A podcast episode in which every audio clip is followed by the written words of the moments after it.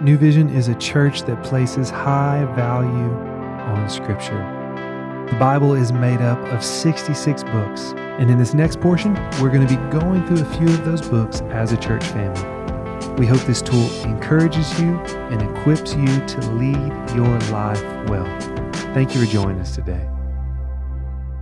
What is up, you guys? Welcome back to our New Vision podcast. My name is Delaney Degolo, and I am so glad that you guys have tuned in today. Wherever you are, whether you're in your car on the way to work, you're at your house getting ready, whatever you're doing, we are glad that you are listening and glad that you're here with us as we continue the Never Lost a Journey to Victory series.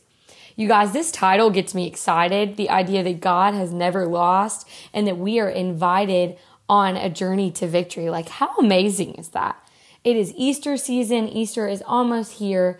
And that is a season that can seem like so exciting, but we get caught up in, you know, the cute Easter baskets. And if you're a girl, you're like, gotta get my Easter outfit, gotta look fresh. And it's so easy to get so fixated on that that we miss the fact that this season is a reminder of ultimate victory that Jesus did for us on the cross that we're invited into. And I'm so excited to be talking about that today. I'm going to be reading out of Exodus 32 verses 1 through 14, and then continuing in verses 30 through 35. And also, I'll be in Jeremiah 31, verses 31 through 34. We got a lot of scripture. I'm going to be reading out of the NIV version, but just get ready because it is good. And today, we're actually going to be talking about idols. And this is something that it's really easy to tune out and be like, um, I don't have an idol. I do not have a shrine of a person in my living room. And I do not have a golden calf like these people created. But bear with me because I think there's a lot for us to learn from this.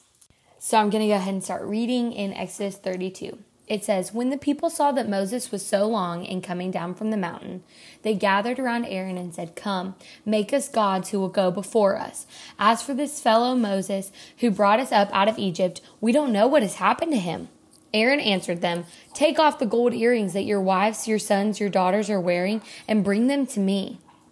So all the people took off their earrings and brought them to Aaron. He took what they handed him and made into an idol in the shape of a calf, fashioning it with a tool. Then they said, These are your gods, Israel, who brought you up out of Egypt. When Aaron saw this, he built an altar in front of the calf and announced, Tomorrow there'll be a festival to the Lord. So the next day the people rose early and sacrificed burnt offerings and presented fellowship offerings. Afterwards they sat down to eat and drink and got up and indulged in revelry. Then the Lord said to Moses, Go down, because your people, whom you brought up out of Egypt, have become corrupt. They have been quick to turn away from what I commanded them, and have made themselves an idol cast in the shape of a calf. They have bowed down to it and sacrificed to it, and have said, These are your gods, Israel, who brought you up out of Egypt.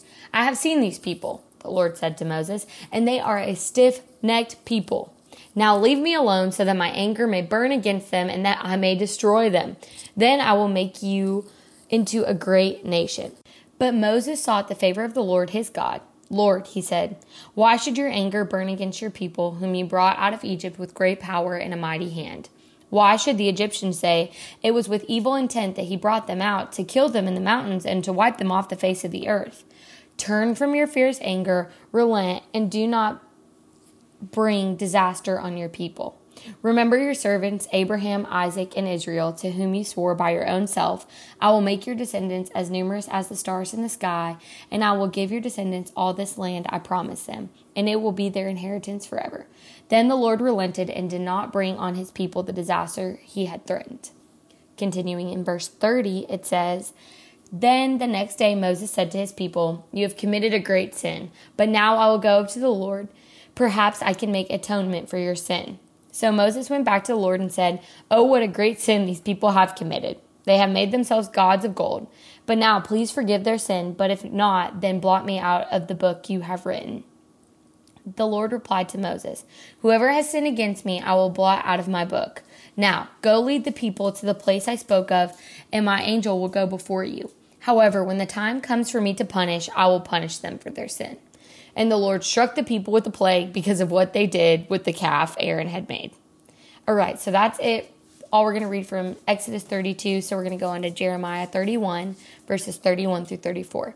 It says, Then the days are coming, declares the Lord, when I will make a new covenant with the people of Israel and with the old people of Judah.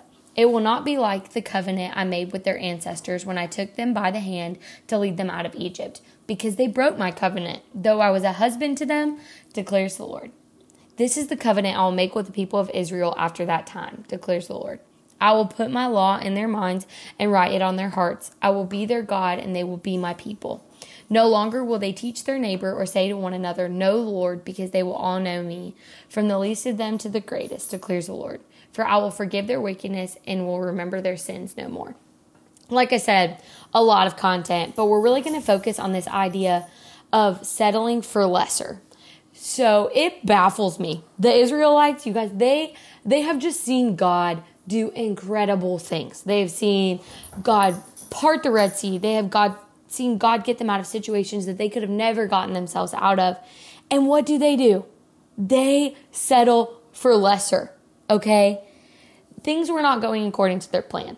You can see that in the first verse. They're talking about how Moses, it says in verse 1, the people saw that Moses was no was so long in coming down from the mountain. They are impatient. They are like, Moses isn't back. He was supposed to be back by now. And so they have decided that they need to make their own plan. And I think that we are all guilty of the same thing, you guys. We are so guilty of being impatient with the Lord, being demanding of the Lord, and we're just like these Israelites. We forget all that God has done for us. You know, we might not have seen God part the Red Sea, but we've we've got the word of God and we know the ending. We've seen incredible things that God has done in the past and even in our own lives. But a big idea of this story is the golden calf, which is, you know, what we think of when we think of idols. They built this gold calf out of the earrings, and Aaron was a part of building this gold calf. And like I said earlier, it's really easy for us to be like, oh, I'm sorry. I cannot relate because I do not have a golden calf in my living room. Therefore, I am not a person that has idols. Now, we are very incorrect if we think that we do not have idols in our lives. An idol is something that we have elevated to the point of worship in our own lives. We have admired it or loved it so much that we have put it up on a pedestal. And so we might not have a golden calf in our living room, but I promise you, we have idols in our own lives. Things like job, money, social media. It is anything that we have placed in our sights more than we have sought the Lord. And that is scary to think about the fact that we do have our own golden calves. I hate to say it, but uh, look down at your cellular device. I think that is a golden calf for a lot of us. We spend hours upon hours upon hours seeking truth from that instead of going to God Himself. But that's another conversation for another time. But we can relate to this story because we are just like the Israelites who become impatient with God so we turn to the things that we can create for victory. And I would like to say this on the front end. We are talking about how God has never lost. And I want to remind you of something that is very important for all of us to remember. Victory does not come from man made things. Ultimate victory does not come from things that we could create on our own. If you make all the money in the world, it's not victory. If you get all the likes possible on social media, it's not victory. If everybody in the world loves you, it's not victory because even in God's word, it says the world's not going to love us as believers. So we begin to think that victory comes from things that we can create, which is the same as as these people. They're they're like we can make our own God, something that we can see and touch, which is just like us our works, we can see that, we can touch that, we can see how much money we have, we can see what social media empire we've made, how many people like us, how how what people say about us. We think that we are in charge and that victories come from us. And that is not correct because if I, a person, cannot even put together IKEA furniture, why do I think that I can create a victory on my own or create something better than what God has to offer me? And that's what they're doing here. They are missing the big picture that God is the one that goes before them, that makes plans that are greater than what they could create. And ultimately, victory through all of that they faced came from God. It came from God empowering them to do these things. Like Moses did not part the Red Sea on his own. That was through the power of God that he did that. And the problem is, these people are just like us they say when they're talking about Moses not coming down from the mountain, they say, We don't know what has happened to them. And the fear of the unknown drove them to self reliance and disobedience against God. So once again, we're like, God, you're not giving me a win right now. I feel like you're not there, you're not present. So we take it into our own control. And we think that we can bring about some victory that God's not offering us. But we have missed it. We have missed it. And I also love the fact that they built the gold calf out of their earrings and they took what they had in their possession as their best and made less than, which is what we do all the time. We have God, a perfect creator, a perfect savior through Jesus, which we'll get to that in a second. And we try to create less than. You know, we have the word of God and we're like, God, you know what? Actually, I'm just going to try to make my own plan over here. And it's crazy to think that God invites us into something that is better than we could create on our own, but we settle for less than because it's that instant gratification of, you know what, I can create my own victory. But if you guys are like me, we have realized that the victory is not from us. But here's the thing God has n- never lost against sin, God has the ultimate victory over sin. And the cool thing is this because He has the victory through what Jesus did on the cross we are invited into that victory, which Amen. I love hearing that I'm on the winning team. I don't know about you guys. I like a good victory. And so the fact that God has never lost the battle against sin, yes, as we can see in the story of Exodus with the golden calf, God was frustrated. Sin frustrates God, disobedience frustrates God, but He didn't lose. Instead, He made a new covenant with us, which is what we see talked about in Jeremiah. So, this covenant that He's talking about, where it says in verse 34, that I will forgive their wickedness and I'll remember their sin no more. You guys, the ultimate victory came on the cross. It came through the death of a Savior who loves us so much that He said, You know what? You lose the battle daily to sin. You all make your golden calves, you all settle for less than, and you all put things above God. But guess what?